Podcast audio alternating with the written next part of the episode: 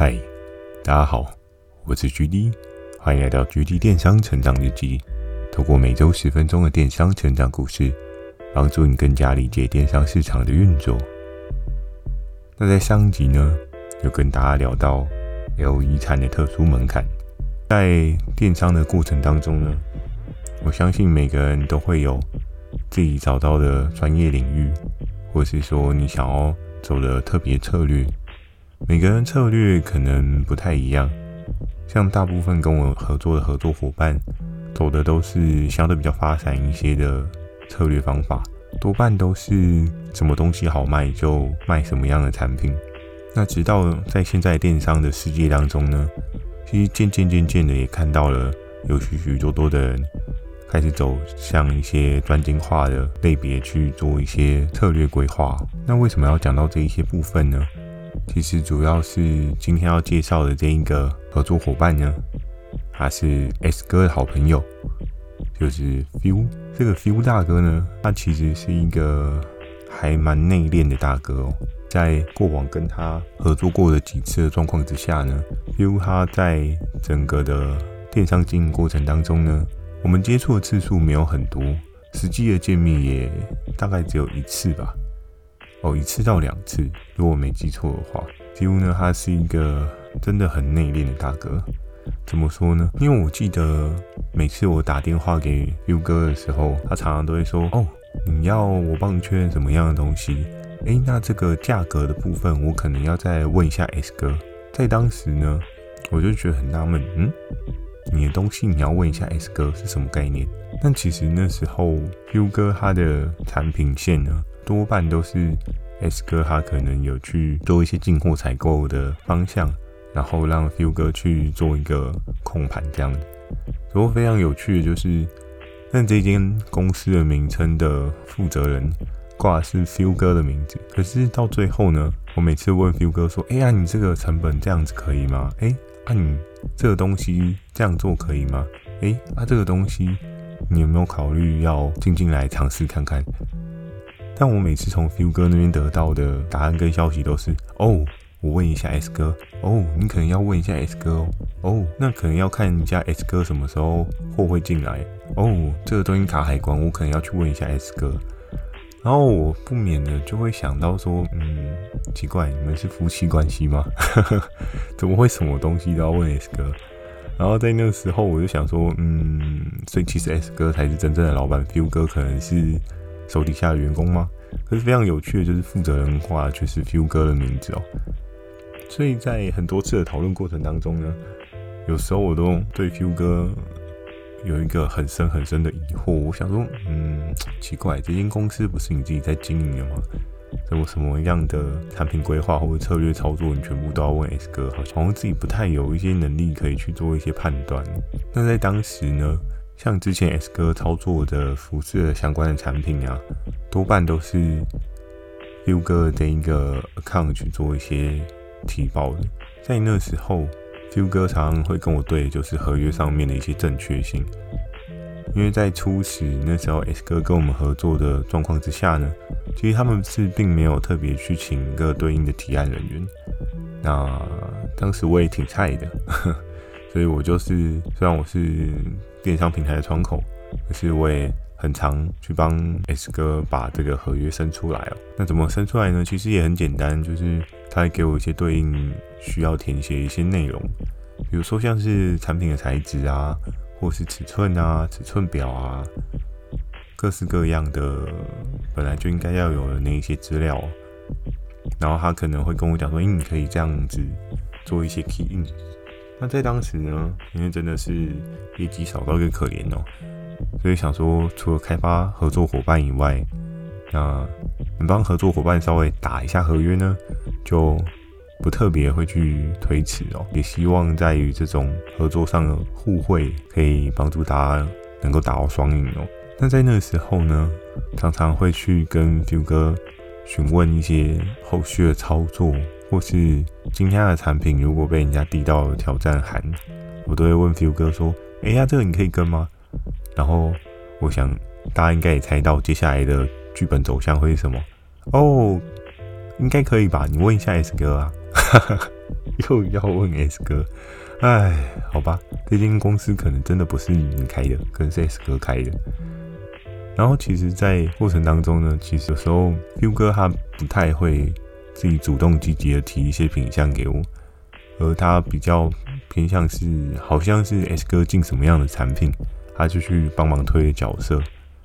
其实，在大家合作的过程当中呢，我充分的感受到 Feel 哥对于商品的保守性真的是蛮夸张的。只能说他可能也是相对小心谨慎啊，但是。就是他可能也觉得，嗯，很多事情自己没有办法做一个决定吧。然后我记得在有一次吃饭的过程当中，因为那一次刚好 U 哥跟 S 哥有跟我约吃饭，然后那一次吃饭饭局呢，也蛮特别跟有趣的。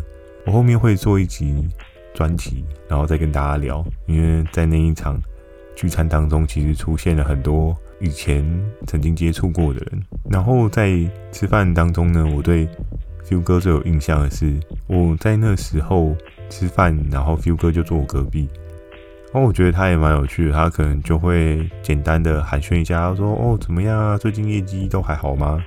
然后我看订单也还 OK 啊，应该没有太大的问题吧？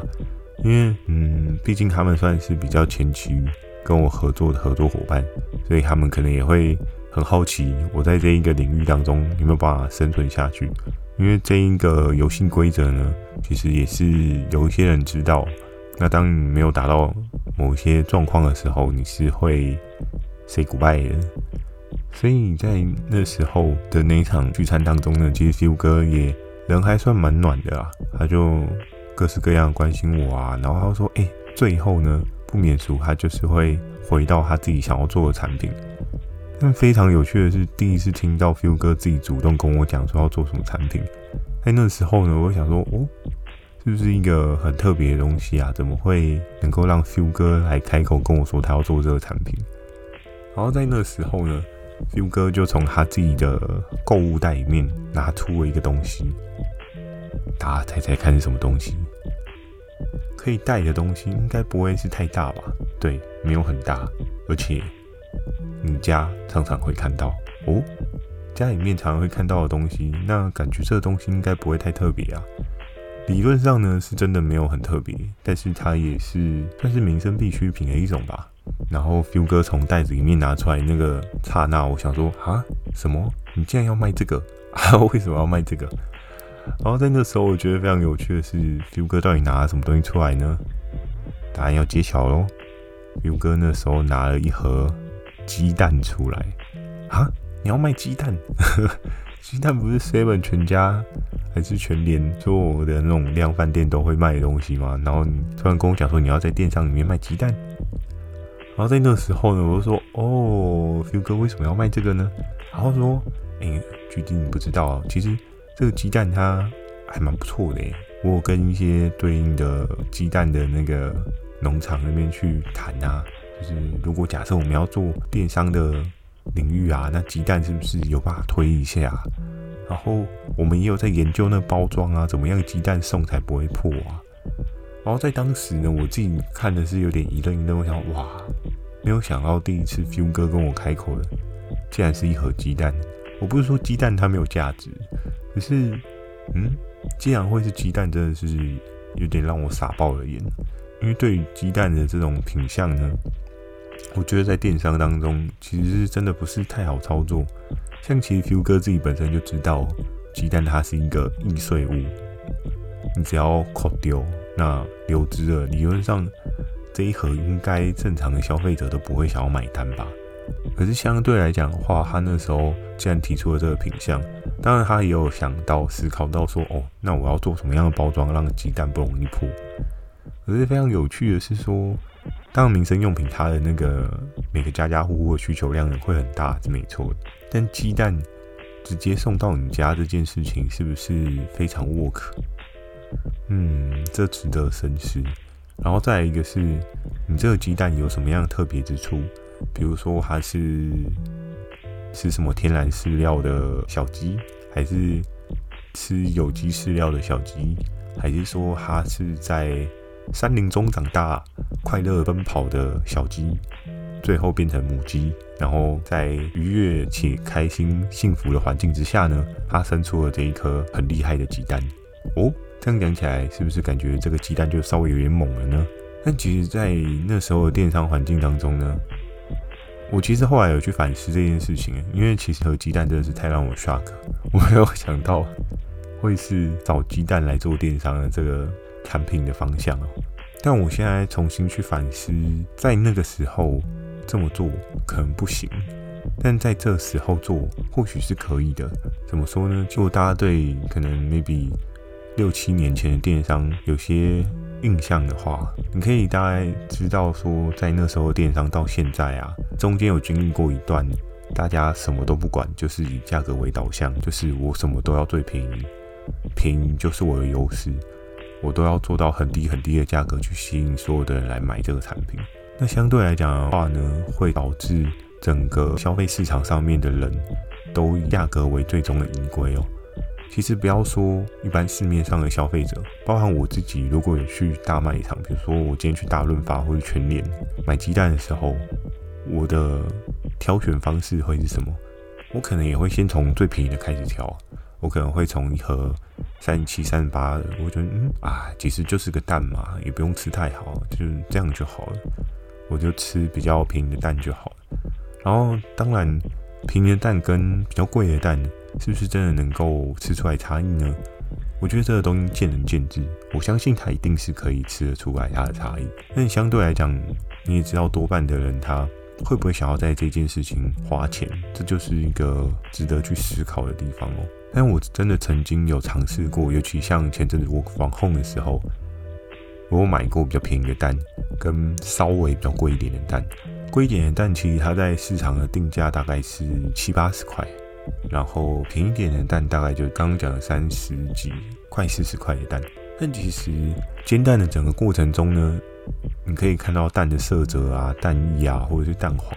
然后其实我觉得可以最直接的观察到的状况呢，就是蛋壳。你今天打蛋的那个蛋壳呢，它是很清脆的，直接变成两半，还是说它今天需要你？多打了很多，然后这个蛋壳会变得有点碎片化，然后你再把它剥开。其实这就是蛋的新鲜程度吧。虽然我没有很认真、很仔细的去研究这件事情，但在我往后的这段时间，对蛋也有一些额外的体悟。然后再加上六七年前的鸡蛋的市场，其实很多人并没有被教育到说，其实蛋是有分等级的，其实蛋也是有好坏的，其实蛋也是有。不一样的价值存在的。我其实看到，比如说像我自己周遭亲戚，他们有的人也开始转向去买一些养生蛋啊，或是土鸡蛋啊，就他们希望他们吃的东西是健康的。嗯，也不是说便宜的就不健康，只是便宜的蛋有没有可能会打一些生长激素啊？就是它极可能比较没有那么快乐啊，这就无从考察嘛。如果相对来讲的话，现代的人他们对于食品的规格要求开始有一些不一样的想法，他可能觉得在生活当中，我就是要有一个更好的享受，我要一个更好的食品状况。所以其实，在六七年前大家都 focus 我要买便宜的状况之下呢，其实 Feel 哥还要做鸡蛋这个生意是非常困难的。然后再加上他鸡蛋的定价，我记得那时候 Feel 哥很很有趣哦，他就跟我说。哎，那那个鸡蛋，你觉得我们定价要定多少？我是说，嗯，这真的是个好问题耶，因为会有一个很大的问题是，Seven、全家、全联、大润发、家乐福，好，各式各样的实体零售通路几乎都有卖蛋。那你要怎么说服买你蛋的人说，啊，我今天把蛋收到你家，然后卖的稍微贵一点，你可以接受吗？这样子，当然很多人会说，哦，啊。加点运费合理呀，对不对？你不用出门买蛋。可是问题就在于全联跟 Seven，然后或者是大润发，可能就在你家附近。那你为什么会花一点运费去让这个蛋送到你家？当然，在今年状况或者是去年状况有疫情的状况，这是一个不一样的状况。可是，在那个没有疫情的时候，你要怎么说服市场上面的消费者去？买你这盒蛋，这是一件非常困难的事情哦。而且他家转角的杂货铺搞不好就卖蛋，还有卖零售那种零卖一颗两颗的蛋。那你的优势到底是什么？其实就变成是，嗯，这个优势很难找。可是如果假设现在 Phil 哥突然跟我讨论说，哎，我们来做一个高规格的蛋，然后可能 maybe 是红蛋、土鸡蛋、放山鸡的蛋，是有通过国家级什么品质检验认证的蛋之类的，那或许在电商上面就会有搞头。可是如果今天你还是一样规格是跟大润发三十几块的蛋一样的话，那真的很难去讲出这个特点呢。除非疫情又有了一些变化，可能大家真的又没有办法出门去做采购，那或许就会有一些机会。可是，在这个过程当中，其实也不是很好做，因为你要想一颗蛋，当然有人我没有仔细的去研究过一颗鸡蛋的成本。如果假设刚好有来听我 podcast 的朋友们，你刚好家里是卖蛋的，或者是你，你就是蛋农的话，也欢迎你就可以来信分享给我，让我更了解鸡蛋的这种成本市场。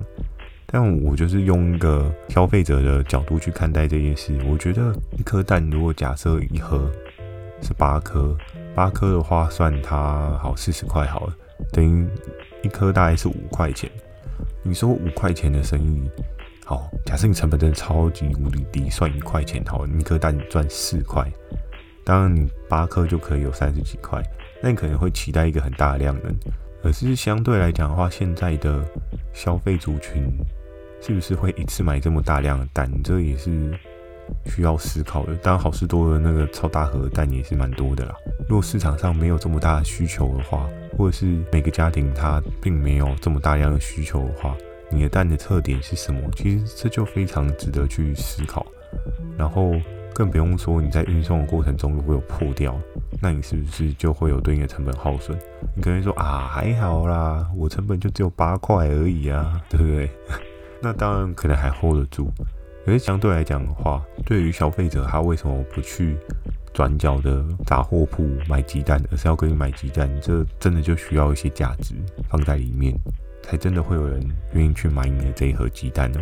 所以在那天的饭局结束过程当中呢六哥他是真的很热诚的跟我介绍那盒蛋，但是我真的感受不到、想不到，在当时这盒蛋要怎么卖。因为他自己也讲不出个所以然，也没有得任何的奖，所以对于受众消费者来讲的话，他就会觉得，嗯，那这盒蛋的价值跟我家转角杂货铺的蛋到底差在哪里？可是 Phil 哥那时候其实蛮热情的，在跟我分享说，哦，他研究这个蛋怎么样既不会破啊，他还在跟工厂讨论什么很多的配套方式啊，蛮认同 Phil 哥做这个产品的热情哦。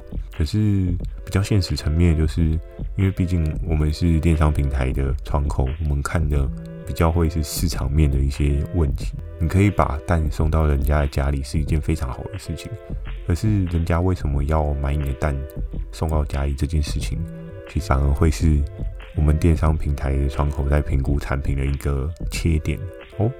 那不知道今天 Feel 哥的这个鸡蛋故事，有没有让大家有一些不一样的想法？如果有的话，也欢迎在下方留言分享给我。然后，假设你有一些想要询问的电商相关问题呢，也可以在留言板留言给我。Firstory 也有推出新的语音留言功能，你也可以讲几句话给我，也是一个很棒的选择哦。期待大家可以给我更多不同的建议。我会在 Facebook 跟 IG 不定期的分享一些电商小知识给大家。记得锁定每周二晚上十点的《GD 电商成长日记》。假设你还有点时间呢，记得帮我去点个五颗星哦。祝大家有个美梦，大家晚安。